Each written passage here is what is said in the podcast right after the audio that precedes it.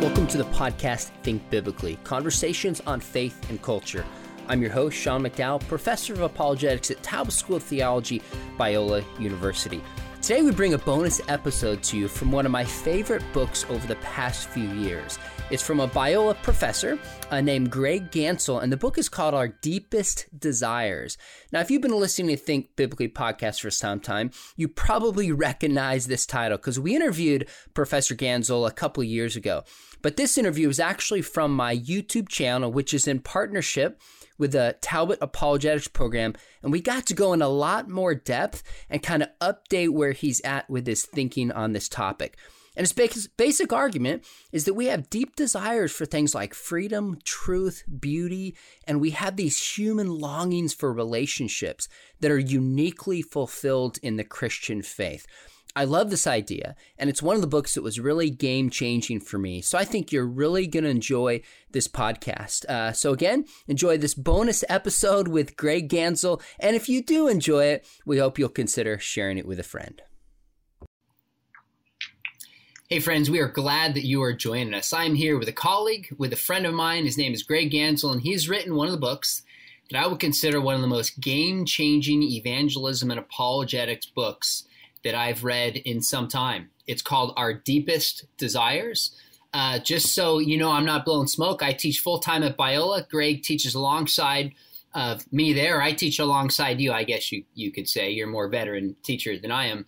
But I'm teaching a high school class also on Bible, and we'll be using your book. And my son is in that class. So I picked the books I thought could really help my son, and this is one of them. So I love well, it super glad. Thanks for coming on the show, Greg. Been looking forward sure. to it. Great to be here. Thanks so much, Sean. Well, we're going to probe and get into this, but uh, first, those of you listening, make sure you hit the subscribe button because we have some other interviews coming up on uh, the Old Testament. Is the Old Testament God a genocidal bully? Uh, good chance William Dembski is going to come on and give us a kind of preview or a review of the intelligent design movement, looking back. So make sure you hit subscribe. You will not want to miss some of the interviews we have coming up. Uh, so in this in this show, if you want to throw your questions in there, we will be going to those throughout. Uh, probably pushing some of them towards the back because we're going to jump in and talk about uh, your book. And the title is Our Deepest Desires. For starters, tell me what you're getting at with that title by calling it Our Deepest Desires.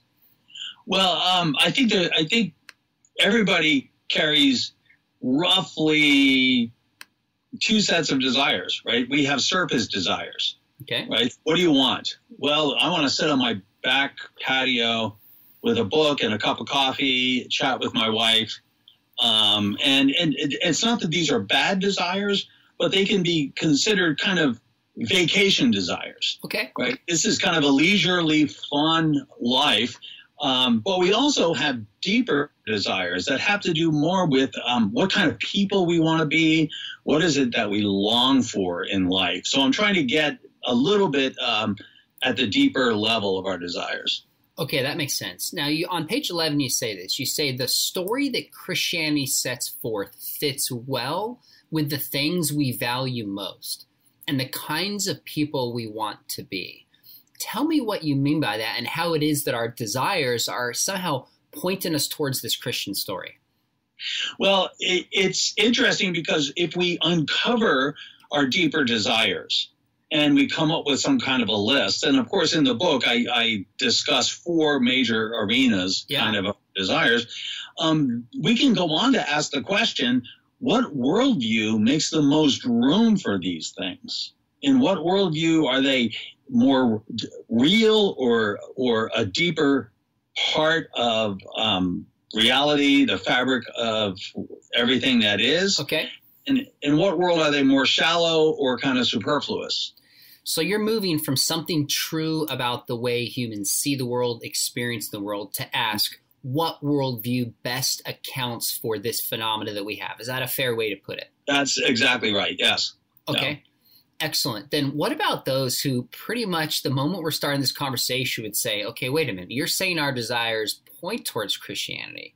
Their mm-hmm. perception is that Christianity is bigoted, narrow minded, exclusive, mm-hmm. fill in the blank. What about that perception and experience of Christianity? Well, I think we have to take that very seriously because a lot of people exper- uh, have experienced um, Christians or people they think are Christians who respond that way.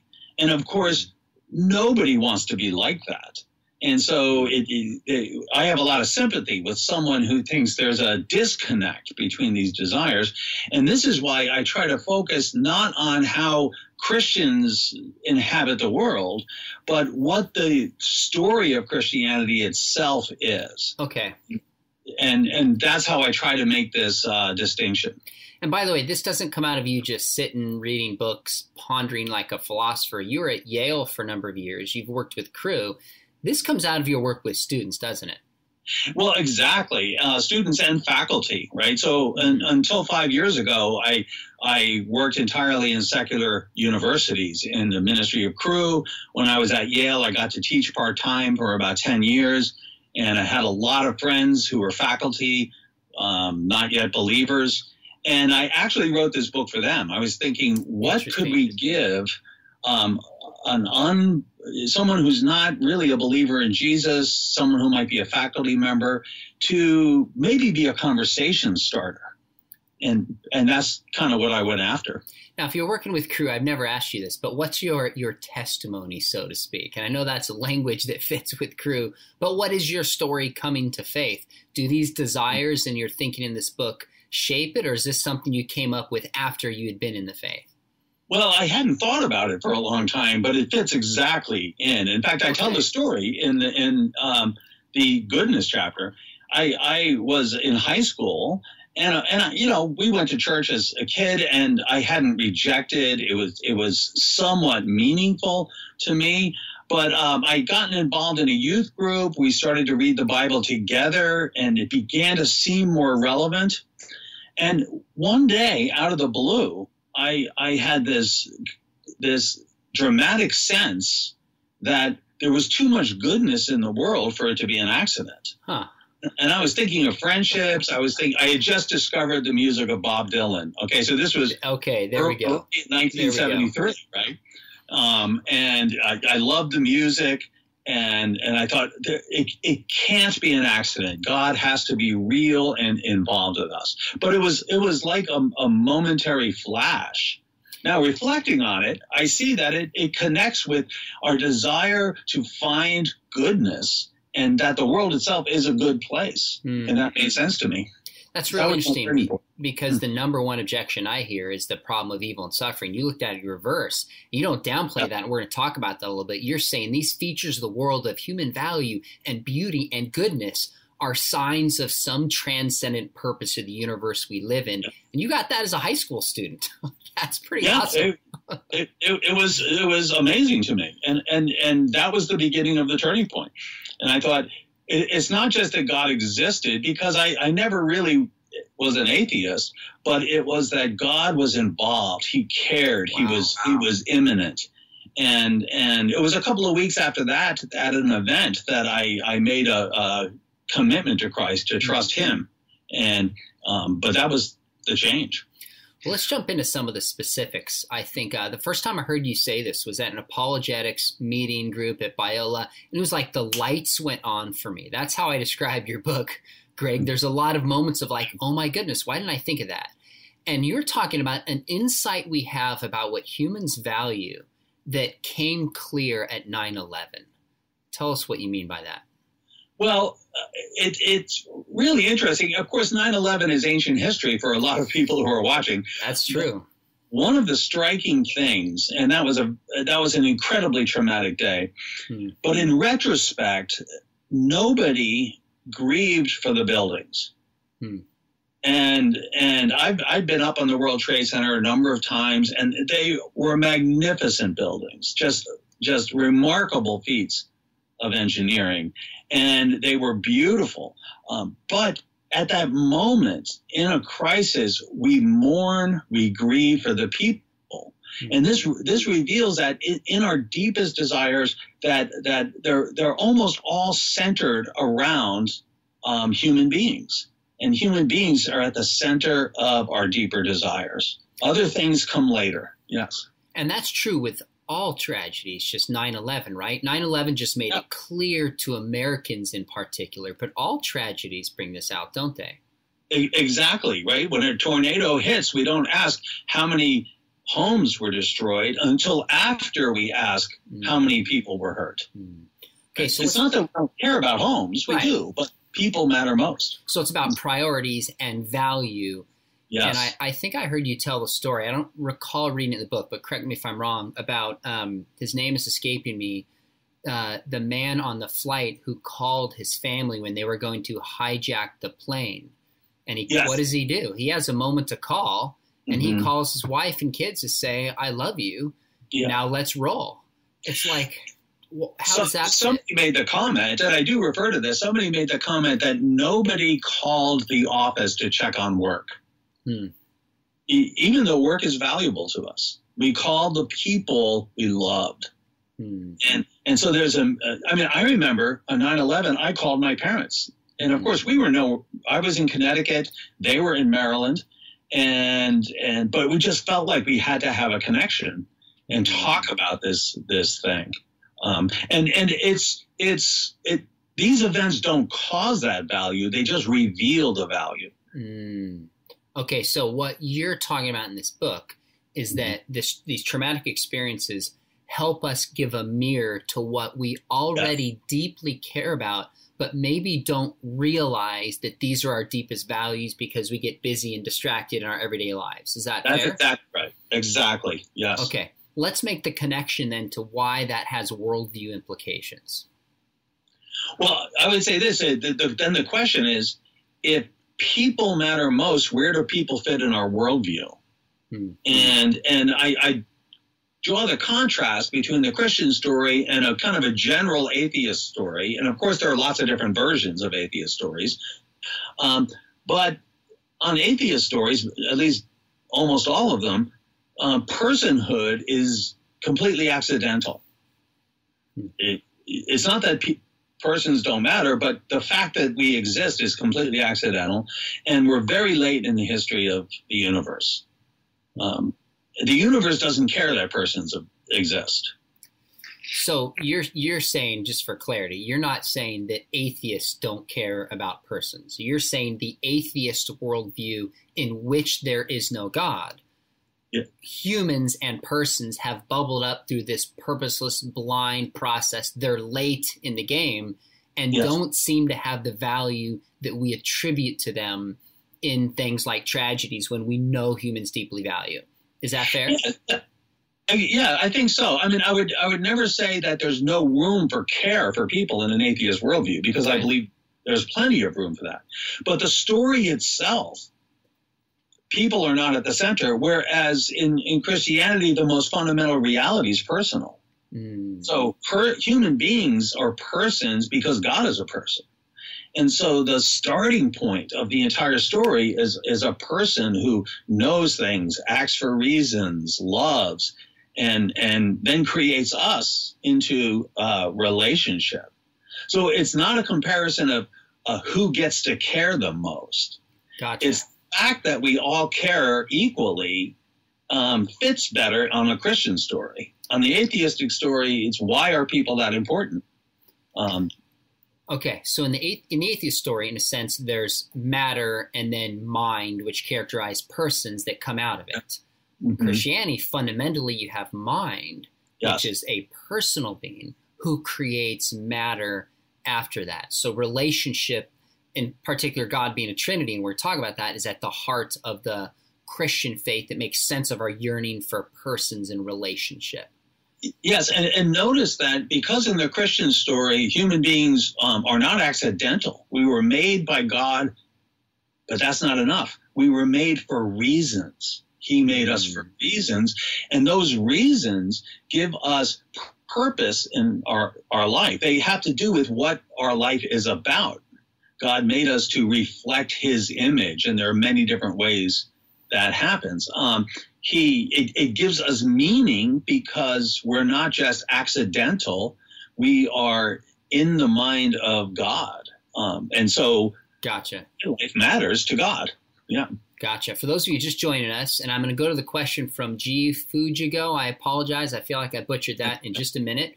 We're talking about Greg Ganssle's book, Our Deepest Desires. And he's arguing that humans have deep desires for relationships, a deep value for humans, for goodness, for beauty. And these are signposts that point to the divine. Now, let me go to mm-hmm. this question and come back and ask you a follow up on the point we were on. He says, so What about our leisure activities? Video games, sports, etc. How do they ultimately point to God? Oh, okay, that's a good question. um, I I think our leisure activities are a reflection of the extravagant generosity of God. Right? I think I think all throughout creation we see extravagant generosity. There's no stinginess. That's why there are billions of galaxies and thousands of different kinds of frogs. Um, and, and, and they're and they're beautiful, right? And and so God just loves to lavish um, generosity and and kind of quirky beauty everywhere. And i think i think a lot of our our leisure can be a participation in the celebration of of um, kind of this it, it, it, it's like a divine gift of um, a long weekend hmm. right? Yeah. Uh, may, maybe I could say it like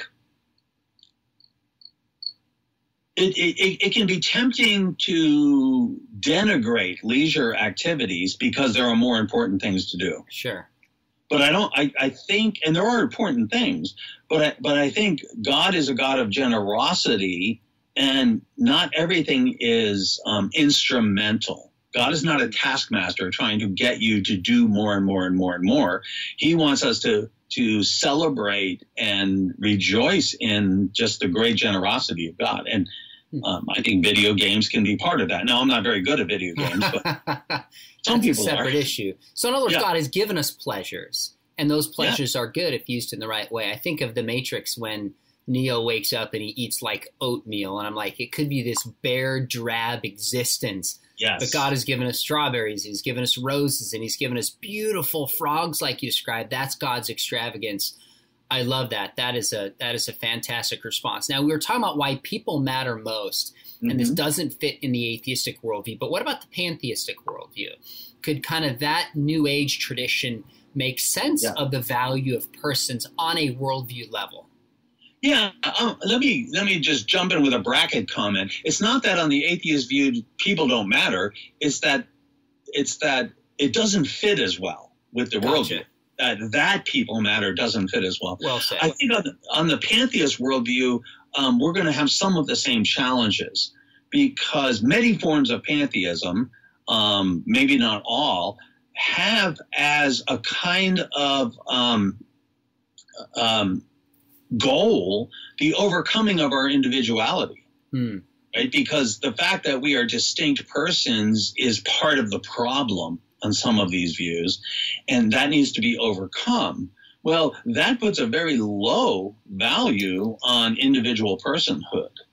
Um, and and so I, I think the, the the Christian story where individual people um, can live with God forever and remain individuals, remain in community, but as individuals is is um, puts puts personhood much more at the center.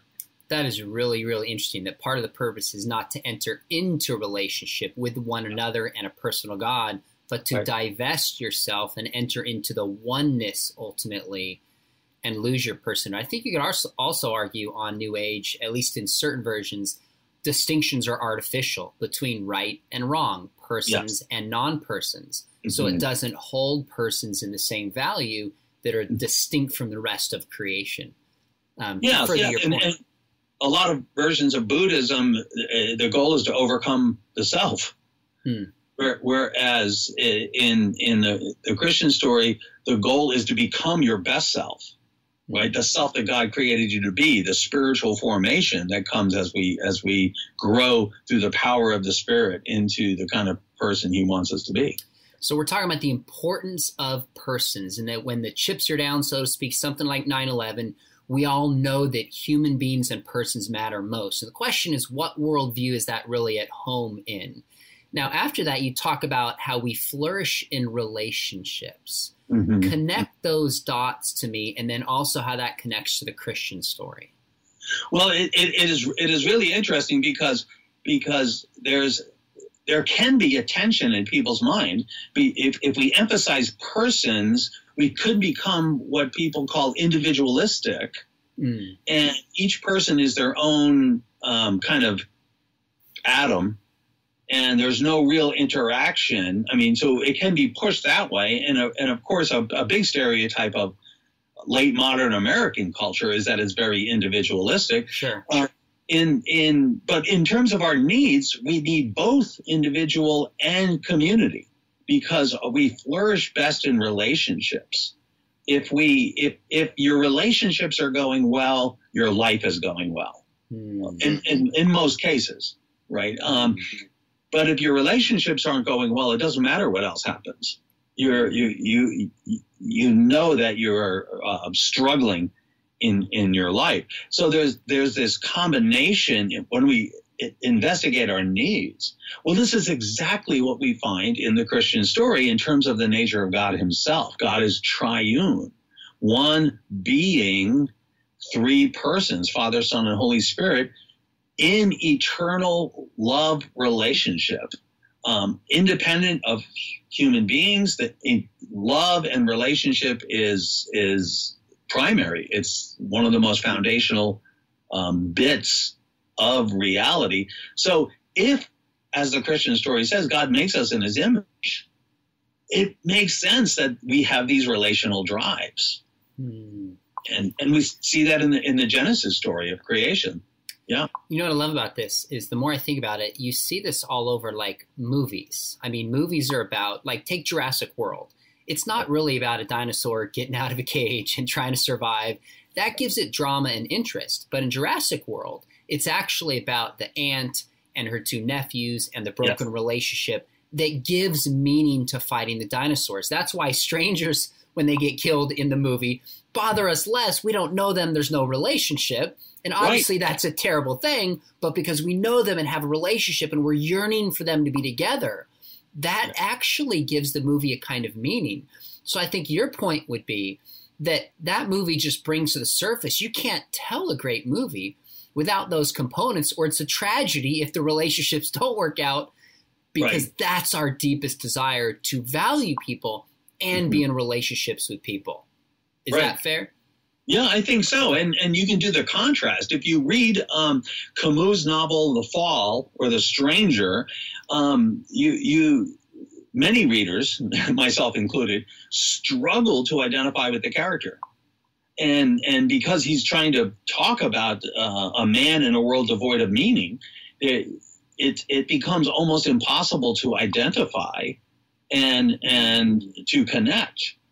Um, and and, it, and and I think part of his program I could be wrong about this, is is to show the bankruptcy in a world without meaning of uh, these kinds of relational things and sure and even rationality and things like that.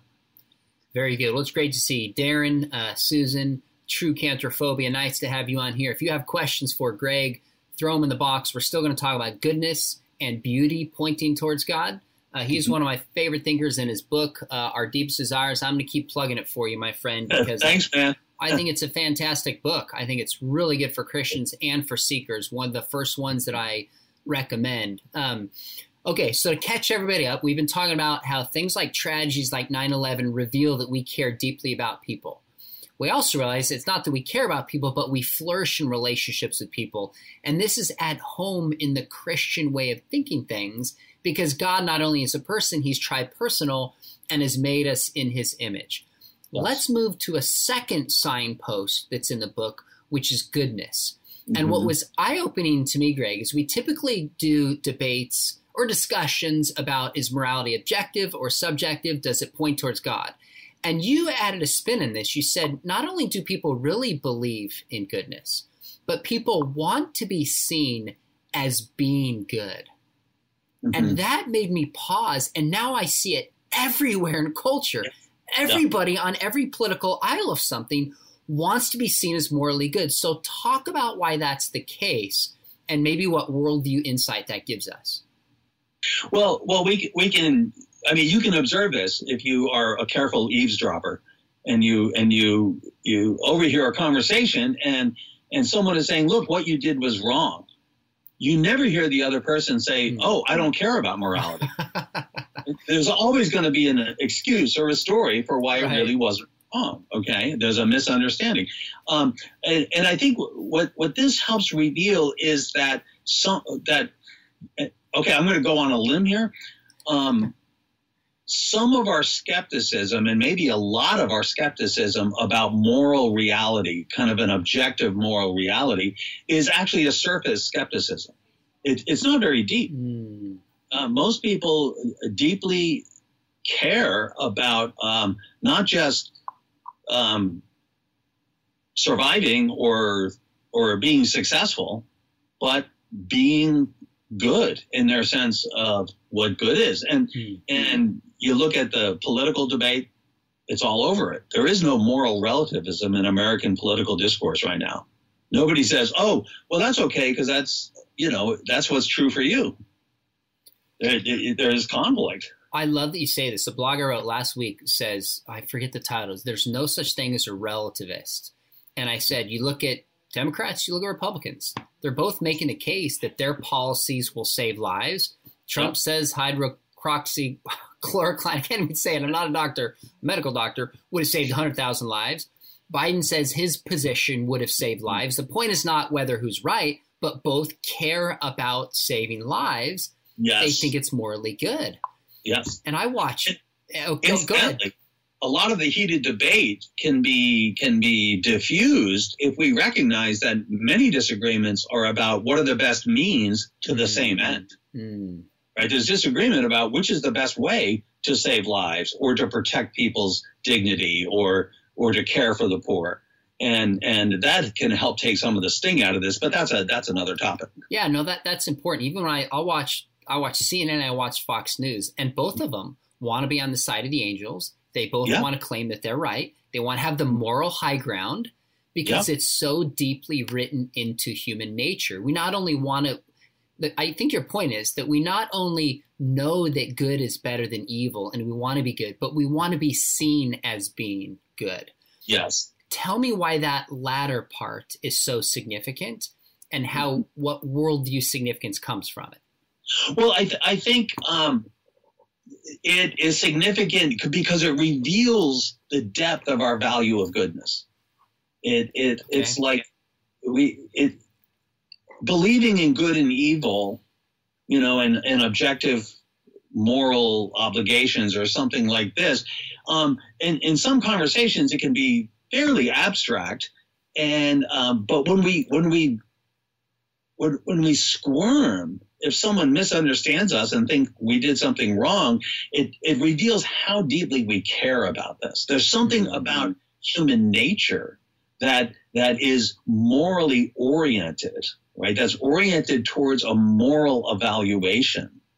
Um, and and of course, in in a, in a Christian worldview, that's part of the fingerprints of God, right? gotcha. because we're made in His image for relationship and and morality comes out of God's purposes for us, and which are for our flourishing. And um, and and it's not that you can't have certain moral goods in an atheistic worldview. I think you can have moral goods. Yep. It's harder to have moral obligations, I think, but um, but there's still a fittingness, right? Mm. Morality is a very strange thing when it comes to, to atheism because it it's accidental. Yeah.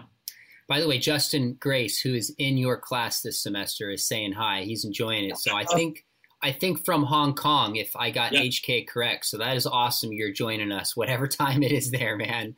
We are glad to have you. That's that's a treat. Okay, so I can I could hear some skeptics and critics saying, yeah, Darwinism or atheism can account for this because it's been wired into us through the process of evolution to mm-hmm. have us get along. I mean, if we didn't have a sense of moral goodness and behavior, then we would self destruct and we couldn't have trade and we couldn't live together. doesn't this seem to also be at home in a Darwinian worldview? Yeah. Well, actually, there are certain aspects where I, I, would say yes, the Darwinian story can explain a lot. Okay. Right. In in in its fundamental reality, the Darwinian story can explain um, if it's all true, and I'm talking about undirected Darwinism, right? An atheistic Darwinism, not if God directs a Darwinistic story, right? That's a different issue. In undirected uh, Darwinism, if um, um, that can explain how did we become the kind of creatures that respond to one another this way, right? And and but but notice that it can't it doesn't say anything about the reality of moral truths or moral obligations, and it has no explanation for those things. Um, but it actually might give a pretty plausible explanation for for just like how did we become the kind of creatures that have opposable thumbs? Well, how did we we become the kind of creatures that kind of have a drive to cooperate and protect our our tribe? Um, I, I, I think I think there are some explanations there, but that it's true that one ought to, in a moral sense, protect your tribe and treat people with dignity is much more difficult on, the Darwinian story. So, I, if I understand correctly, what you're saying is Darwin, Darwinism, if it were true, could account for feelings that we have that we ought to be moral, we yeah. want to be seen as being good, but those are not rooted in a actual moral universe. They're just right. feelings to get us to survive and flourish and pass on our genes. That means there's no objective difference between a life of goodness, a life lacking goodness from a moral standpoint. Is that fair? From a moral standpoint. Now, okay. now from a okay. functional standpoint, there still will be a difference. Yeah. Good. There's a question about connecting these to God's existence. Hang on there for a second. Um, True counterphobia, you have an awesome question. It's actually next on my list. So let me read what you're asking and then I'll tailor it specifically to Greg's book. He says, Could Greg talk about the idea that good is what God is and how evil should be thought of as not really a thing in itself, but a perversion or corruption of what is good? Now, with that said, the way I was going to ask the question directly related to your book is you say, Greg, you say, Christianity makes sense of our expectations concerning goodness being primary and evil being a distortion. Mm-hmm. How does Christianity make sense of that? Well, it's exactly what he, what the question said. Mm. Is that in in the Christian story, um, goodness and evil are not equal and opposite. Okay. Right, and and even though they're they are opposing, they're not equal and opposite because in the in the creation story, God is fully good before any evil comes into the world. And what evil is is a distortion of some good thing, um, and and that distortion, you know, I like I like C.S. Lewis's use of the word in in his Ransom trilogy when he talks about it being bent. It's mm. a bent world, and um, um, some some of the implications for this is nothing can be purely evil, right? Because everything that is has God's fingerprint still on it. And evil hmm. cannot completely annihilate the goodness that's in something. I think I think this is the right picture, and it, it actually connects with our expectations um, in in this way. And I tell the story in in the book. You get into your car forty times a week, and you expect it to start.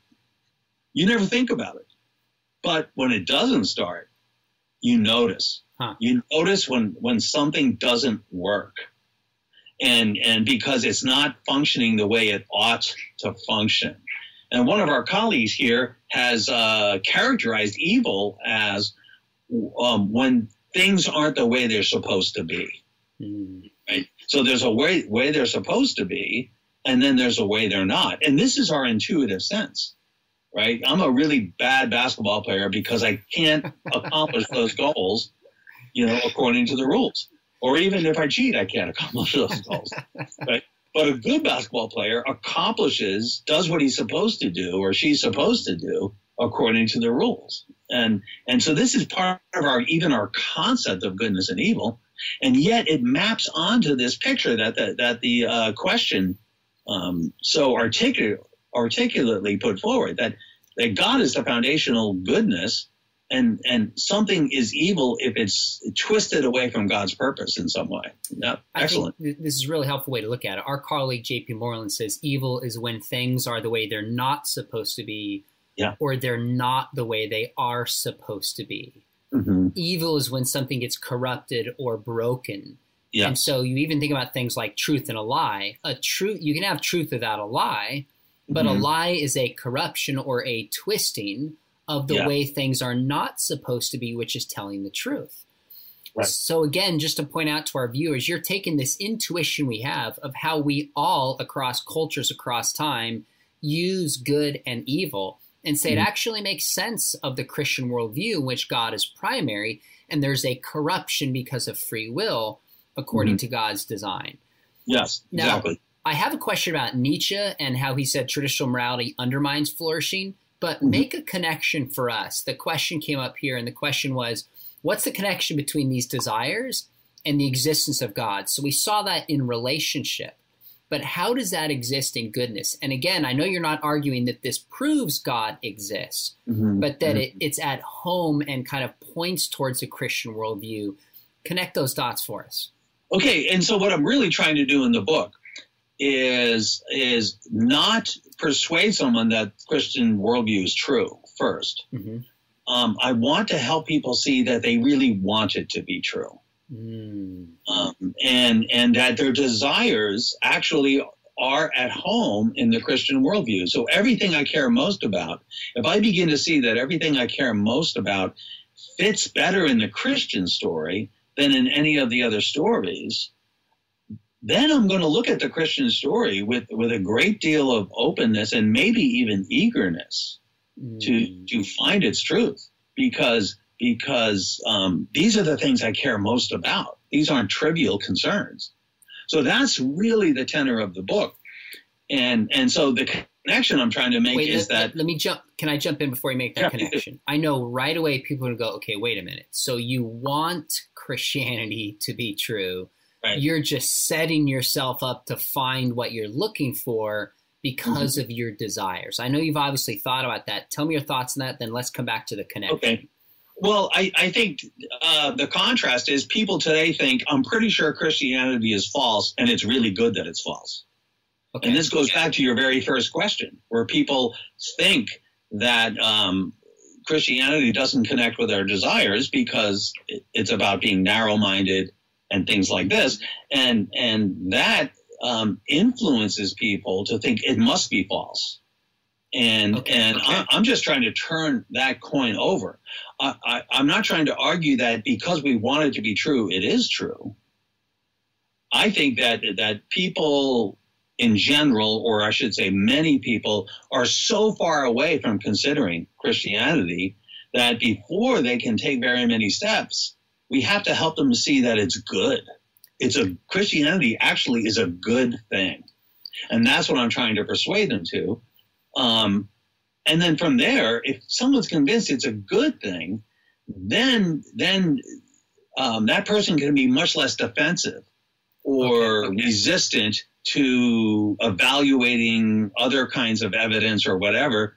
Um, Uh, it's it's kind of trying to level the playing ground okay. a little bit. I think I so I think this makes more sense. Let me clarify it for viewers. This is not a self fulfilling prophecy where you're saying, "Hey, you want this to be true, therefore bend the evidence to fit something you want to be true." You're saying if we step back and just reflect upon deep seated commitments of things we value and see in the world, you're going to find that they naturally fit within the Christian worldview. And when you see that, you're going to realize that Christianity fits this deeper yearning of your heart naturally. It's not putting a square peg in a round hole, it's removing some of these false ideas of Christianity. Then somebody would be open to following the evidence if it were true. Exactly. Is that fair? Exactly. Okay. That's exactly um, what I'm hoping for. And saying there, there, wouldn't it be strange if the things I cared most about on the deepest level don't fit in my picture of reality. Mm. I mean, that that you know that's an existential kind of moment to realize this, not just a theoretical. Um, that ought to prod me to rethink something. It's like everything I care about is is not at home. Okay. It's alien. It's it's intention in varying degrees, right? Um, but th- that's kind of the prod. Yeah. That makes perfect sense. By the way, Troy Tinkle, that is awesome that your niece is coming to Biola soon. Would love to have her in my class, Dr. Yep. Ganssle's class. That would be sure. fantastic. So let's, uh, did we sufficiently make the connection from the point to God? Did we cover that? In, I think I think pretty much. Okay. Again, it's it's very hard for people to um, hear this discussion and not think we're trying to get all the way to the Christian story is true. Okay. I'm just trying to get people to see it in a different light. Gotcha. And, and then that can open doors for them. Okay, so, so they have to read your books for the so that's true. We can do a follow up on that one. Okay, let's talk about one that I found is the hardest for people to grasp. Mm-hmm. Yet when I grasped it, it was like this is unbelievable. And it's the idea of beauty. Mm-hmm. Now, you say that we don't look for beauty, but beauty captures us. Tell us what you mean by that okay, I, I'm, I'm, I'm, I was trying to elucidate this experience that sometimes we have, where where we're startled by something's beauty, right? So, so if you're walking through an art gallery um, and you see picture after picture, after a while you're kind of maybe skimming, but then something you see something and you and you stop, and and beauty can make us stop.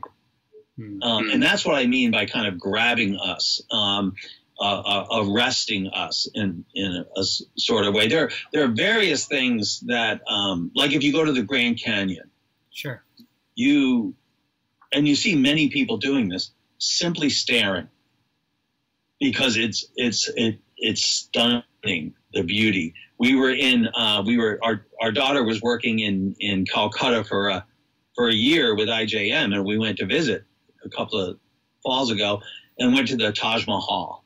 Had the same experience. Wow. It, the the beauty w- was overwhelming, and you just wanted to stare at it. Um, so that's the kind of experience I'm trying to point to with that language. And that's a universal, deep intuition that we have. Yes. And it's funny how many memes I see of people. I saw this boat and this beautiful uh, whale was coming out of the water, and someone was oh sitting there on their phone and yeah. missed it. And it was this huge meme. And the idea was the moment you look at that, everybody knows that's a disaster because yes. they were distracted by something secondary and missed the beauty in front of them. Yes. It's yes. like we don't have to explain this to people. When they see it, they get it, right? Exactly. And and the other thing we do is we scramble for our phones to take a picture of it, and the mm-hmm. picture will never be good as the experience, and we miss the experience. Right. Mm. It's exactly right. And that's a tragedy. Okay, so what would a case for objective beauty look like? And I ask because I think most people deep down inside are not really relativists like we talked about in morality. I think when I talk with most people, I can move them in the direction of believing morality is objective. But it is really hard to convince even Christians that yeah. a rose is beautiful is a claim about the rose, the object itself. Yes. What yeah. would a case like that even look like? Well, I think I think it's very very difficult because we have to hmm. appeal to certain kinds of experiences, and um, one, one of the, the ways I go after this is I think if if if I am contemplating a rose and I say that's not beautiful, there's something wrong with me. Right? so, so it helps me to ask the question: Is this my problem or is this the rose's problem? And and no, it's something wrong with me. And and sometimes there's some there can be something wrong with us that has nothing to do with failure. Right? It's just I I might not have well with a rose that's a that's not as common.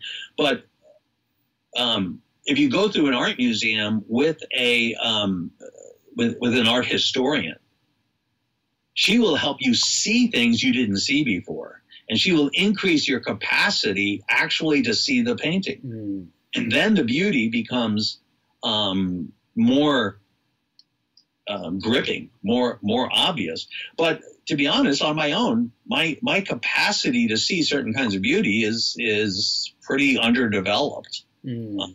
so I, I think the thing that helps me in my experience is to say, is it is it my problem or is it the rose's problem? Right. And and I think no, it's the there's something wrong with me if I if I don't see that as beautiful. Now, on a superficial level, um, there are preferences that are pretty relative. Okay. And and and and that's okay. But when we peel back and get to cases where where we're tempted to say there's something more going on here, I think there is objective beauty. Now you're speaking fighting words because you're actually saying if somebody holds a rose or looks at a sunset or hears classical music and says, "Yeah, that just doesn't move me. I think it's ugly." You're saying, "No, no, actually the problem is not with the sunset of the rose. The problem yeah. is with you. Somehow you lack the capacity or the acquired taste to recognize the beauty mm-hmm. that is right in front of you." Yeah. Right? I think that's in general true. I mean, okay. I want to be very generous in terms of our capacities. There's okay. certain kinds of music that I, I don't respond to. Gotcha. And and um and I don't see the beauty. Um and so I have strong preferences. Um but but if someone could walk me through it and help me see it, then I think gotcha. I, then I would begin to say, you know, even in these things that I might not prefer, I, I can see um, certain um, real beauty there. Okay. What about somebody who says, look, couldn't we say the same about cooking? Like some people really know how to cook. And if you don't appreciate a certain taste, maybe the problem is you've just been eating McDonald's and you haven't learned to develop a taste of really good food what would be the difference between, say, objective beauty in a rose and taste? Because it seems like taste would fit the kind of description you've given so far. Well, boy, that's a good question. I'm not sure there's going to be a difference. I think I think hmm. a palate. I mean, from what I know, which is almost nothing, um, a palate is something that um, has to be cultivated, right? A capacity to taste is something that can be cultivated, and certain things um, won't be able to be appreciated without a cultivation, hmm. right? Hmm. And I think we can we can um, decultivate our palate by by eating McDonald's or whatever whatever it is. We don't want to um, speak ill of you know McDonald's necessarily, but um, but you know we we we can train ourselves not to have the discriminating palate. Now, okay. somewhere in here, there's still room for preferences. Okay, and, and I, I'm not entirely clear how it's going to fit together all the way through. That's fair. But well, I give a talk where I talk about ice cream being a subjective flavor and mm-hmm. insulin being a medicine that actually helps with diabetes. One is in the object insulin, and mm-hmm. one is in the the flavor ice cream. And I say to people, I say, if I held a big scoop of ice cream here, and I said this is delicious, is that really about the ice cream, or is that about my experience of it? Yeah. And the answer is that's about my experience of it, right? It's about my preferences, but not really the object itself. Although my experience is based on certain capacities within right. the object. Yeah. But if I say this weighs a certain pound, now that has nothing to do with my preferences. That's right. about the ice cream itself. Mm-hmm. So what you're saying with beauty is you're saying it's actually a feature like weight, although not physical, mm-hmm. of objects themselves. So the rose contains the property it has redness and it's beautiful. A waterfall is beautiful. I'm trying mm-hmm. to make sure that I'm capturing your argument here because people miss the difference between objective and subjective. And you're saying, no, yeah. it's in the object itself. Yeah. And if, if that's correct, it sounds like you're agreeing. What I ask people is I'll say, I'll say, look, how do we use terms like beauty? Like mm-hmm. when I mm-hmm. say to my wife, you're beautiful.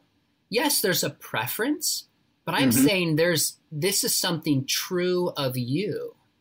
Right. She's five six, hundred and whatever pounds, and yeah. she's beautiful. We look at a waterfall. Lewis's argument was, when we say it's beautiful, I'm not talking about my feelings. Right. I'm right. actually talking about the waterfall. Now, that may be false, but don't we use it and talk about it in a way as if it's a part of the object?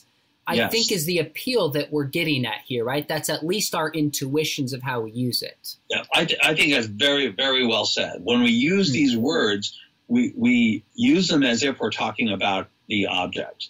Um, and, and there's going to be some borderline cases, and maybe delicious is one of them, Okay. right? Um, but if you had two different kinds of scoops of ice cream and you had kind of a very cheap ice cream and then, you know, a real um, homemade creamy ice cream, um, there would be an objective Hmm. difference between them, I think. That is really interesting because when I think about my kids, I'm like, you guys just literally want to go to McDonald's. And the point is not to back on McDonald's again Yeah. because they haven't developed a taste for Yes. further food. So very interesting. We won't we won't hammer on that anymore, but make make the connection from that to Mhm. the Christian worldview. Why is beauty at home in the Christian worldview, or our yearning for beauty? Yeah. In a way, it's not in other worldviews. Well, a couple of ways. It's because God is a master artist, right? And and and this this the world didn't have to be beautiful, and God made it beautiful. It's part of uh, the extravagant generosity we were talking about. That that God made a variety of these tastes and and colors um, and and sounds. And and when I say that God is a master artist, I mean I mean the word master in two ways, right? God is like the highest artist, but God also is a, an- a, a, a creator of artists. And our artistic drive is part of being made in the image of God. Our drive for creativity is a function of the purposes for which He created us. Now, some of us are much more talented in particular arts than others, but but we all have kind of a drive to make things and, and have them be good, have them either function or look or sound or taste good.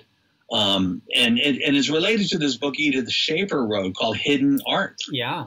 And she's talking about um, thinking artistically about all of the tasks in our life.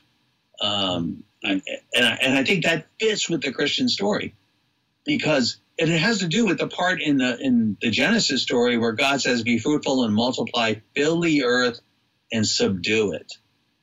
God is delegating to human beings, in a sense, the finishing of the creation. Hmm. Now, we don't create things out of nothing the way God does, but we continue to form things and to cultivate. And that is, includes both what we call art today and all kinds of craft and all kinds of work and scholarship. Um, Yeah. All of these things fit into that. You know, classically, what philosophers will talk about is the good, the true, and the beautiful. Right. And we would say those are grounded in God's character. God is good. He's holy. He's righteous. He's pure. God is true. Jesus says, I am the way, I am the truth. And God is beautiful. Mhm. Yeah. Beauty is a part of God's character. We see that reflected, like you said, in his artistry of creation, which of course has been marred by sin. But the Mhm. garden was beautiful. Mhm. Look at the temple was Yeah. beautiful how ornate it was. Look at the new heavens Revelation. You get to the end of Revelation 21 and chapter 22, this beauty of heaven. God Mhm. doesn't have to do that, but it's an extension of who he is. And part of the lure of the Christian story is that we want this beauty. We feel at home there and we yearn for it. So, Absolutely. one of the things that always got me is like, how, what would a Darwinian explanation for beauty be? And I could guess and I could come up with one. You'd have to have some way that beauty fosters survival. Uh, Right. Why does that ultimately fall short in your estimation? Well, well, yeah, it would be a, a beauty of fostering or contributing to survival. So you can think of bees gravitating towards certain colors to pollinate and this kind of thing. Um, and um, I, I, I think it can again it can explain why human beings are the kinds of creatures that are attracted to certain kinds of things. But it, but if if we begin to think that there is an objectivity to beauty, Okay. um, and, and an objectivity that goes beyond the functional, then um, then it, there's going to be a tiny bit of tension between the, the Darwinian story and, and, and the Christian story. Um, so ultimately, the Darwinian story is going to have to explain all beauty in terms of function. But the problem is, as I see it, we find things that are beautiful mm-hmm. in the depths of the ocean, right. in the depths of the solar mm-hmm. system that feels so extravagant again in the way you were describing things that are earlier mm-hmm. that seem to be a hint about the kind of universe that's there yeah. and how we have been made to discover and experience reality. It just feels so extravagant when mm-hmm. it comes to beauty to me. Why do you think it's so hard for people, at least moderns, to mm-hmm. recognize that beauty is objective? And I ask because I've made a couple Twitter videos, Instagram posts, I've made a couple TikTok videos and either people, when I argue for objective beauty, either it is just like, what are you talking about? I don't understand, or just ridicule me. People mm-hmm. don't even take it seriously. Right. what do you think is at the heart of that? Well, um, I, I, I think beauty, objective beauty is one of the harder concepts, hmm. right? And and you know, there's been a 300 plus slide that everything that sounds like a value is subjective. You know, going coming out of early modern philosophy and and all of this, and um, you know, morals are more stubborn than beauty because there's in a sense more immediate at stake. So people are less, even though people want to be moral relativists, at least they claim to. There, there's um, they, there's a lot more at stake to make people hesitate to embrace re- relativism about morality, mm. whereas there doesn't seem to be much at stake with beauty. So this might ex- be kind of an explanation yeah. for for some of this, um, and and I think people gravitate towards superficial preference categories. Um, and and we can admit that there's there's a in a sense a fuzzy boundary between preference and objective beauty. But if we go to some of these cases, we see no. it seems like if I if I don't see this right, I am failing to see what's there, and and and I think that's um, that's kind of where we have to go to help elucidate this concept. I think you hit on something really important. Just because we might look at a certain country song and go, "Is that really beautiful or not?" Doesn't mean a song by Beethoven or Bach is not beautiful because there's some cases we're not sure and can't recognize or differ over what is beauty, yes. beautiful, doesn't mean there's not clear cut cases like a glacier or a waterfall or a right. sunset or a solar system. Those yes. are clearly beautiful. And those raise the question about the kind of universe that we live in. I think that's Absolutely. That's great. Let me ask we're getting a little bit towards the end, but let me oh. ask you this. Would you say, this is a great question from uh, my friend True Counterphobia. We interact on Twitter and other places too. He says, Can we say that the story of the gospel is beautiful? I think so. Yeah, I was talking to someone else about this, and he said, What about the beauty in the cross? And, I, and I, it took me a minute. And I said, Then I thought, yes, the cross is beautiful because it is the, the in a sense, the, the clearest expression of the deep love of God for us. Mm. The cross is also ugly because it's the clearest expression of the rebellion against God. Right? So you get in the same event, um, in the atonement, you get you get the heights of beauty and you get the depths of ugliness, as well as the heights of goodness and the depths of of, of evil. Um, but it is it is the gospel story is beautiful. One, one more point about this a friend of mine made the observation that every story is a redemption story. Hmm. And and you look at movies, you look at you know, there's always someone who's redeemed or converted, and that shows that the gospel, the terrain of the gospel story, the arc, is a beautiful arc. Hmm. And you think of Little Mermaid, you think of you know the Disney stories, you think of the Marvel movies. There, now you're preaching. Yeah, there's some kind of redemption or some kind of overcoming for something good, often involving sacrifice, and and this resonates with with us because we're made in the image of God, and God is the one who overcomes through sacrifice. That's beautiful. I, I think I'm. I would argue that grace is the most beautiful, or one of the most beautiful things in the universe, yeah. when properly understood, because it's such an indicator of the goodness and love and sacrifice of God's character. And I think that's what John 17, 5 talks about that God makes himself known through the cross, his glory. Yeah. So that's a wonderful question. We did have a question here from uh, Voodoo. He says, I really need to know how do I know I exist? And I guess my next question would be, um, whom may I say is acquiring? And if you can let me know who's asking the question, I will give you evidence if you exist or not. And hopefully you caught the irony on that statement. Um, Greg, last one for you, and then I got to let you go. Is and this is only a quick point. Again, we've been talking about your book, uh, Our Deepest Desires, that I really hope my viewers will pick up a copy with. Uh, if you have someone who's not a believer, this is a great book that doesn't argue Christianity's true, doesn't get into the reliability of the Bible. It's just one step forward saying you should consider how your heart maybe longs for Christianity to be true and then they'd be open to considering if it's true. Now, the last one you talk, about, you're gonna have to kind of give me your Twitter answer is freedom, and people are gonna have to pick up the last chapter of the book and read it. But what do you mean mm-hmm. by freedom, and how is that kind of at home in the Christian worldview? Well, well, you you made the point earlier that that traditionally goodness, truth, and beauty were were the what they call the transcendentals. The, yep. And so I thought about writing on truth, but I thought people um, don't like truth.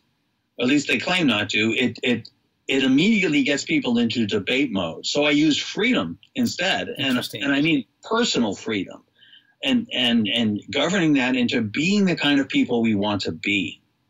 I, am most free when I'm the kind of person I want to be, the kind of person I should be. Mm. So I connect freedom to truth in in the sense that you've got to have um, a good diagnostic of your situation in order to be free and and I talk about Jesus saying, "Look, the one who sins is a slave, and the one, but the truth will set you free." Gotcha. And and then I, I bring in um, the hope of the Christian story, and how that gives us freedom now because our story's never over. So that, that's kind of the the snapshot. Um, that picture. connection between freedom and truth is fantastic. Oftentimes when I work with students, I'll say, "Who's more free? Someone who can sit down at a piano and bang the keys however they want to." or someone who's disciplined themselves, understands the nature and purpose of the piano, and plays it according to its design? Mm-hmm. And the answer is obvious. Yes. According to its design, based on certain discipline, is what brings freedom.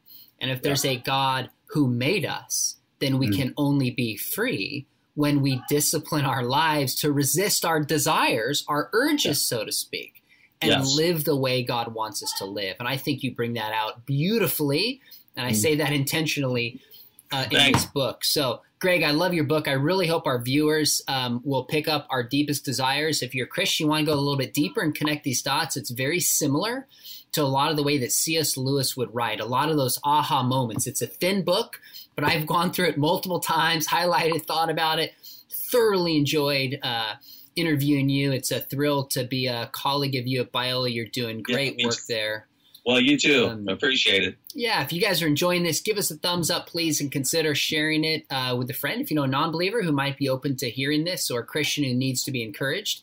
Uh, mm-hmm. Uh, last thing I'll say very quickly is uh, we make sure you sign up and hit the subscribe button because we have some other interviewees interviews coming, even with people like Craig Evans, one of the leading historical Jesus scholars in the world. We have Richard Bauckham, who's coming on actually next week, one of the leading New Testament scholars in the world, to talk about Jesus and the eyewitnesses. William Dembski, we've got some heavy hitters in the sense of people who've thought about this a lot and are going to bring some great substance. If you love this content, this channel is produced in partnership with Biola, and we would love to have you come and study apologetics with us. If you've ever thought about getting an MA in apologetics, we would mm-hmm. love to partner with you. We have people from 25 to 75 years old, every walk of life. You can power through the program and just do one at a time. But we love to come kind of beside you and help equip you to be a resource to your church, your, to your community, to your mm-hmm. family, and your ministry. And there's information below in the description. So thanks all of you for joining us. Greg, you are a rock star. Thoroughly enjoyed this interview. So much fun. Hang on, don't disappear. All right, we thanks, will, Sean. We will see the rest of you back here soon in our next interview. Thanks so much. Good to see you all.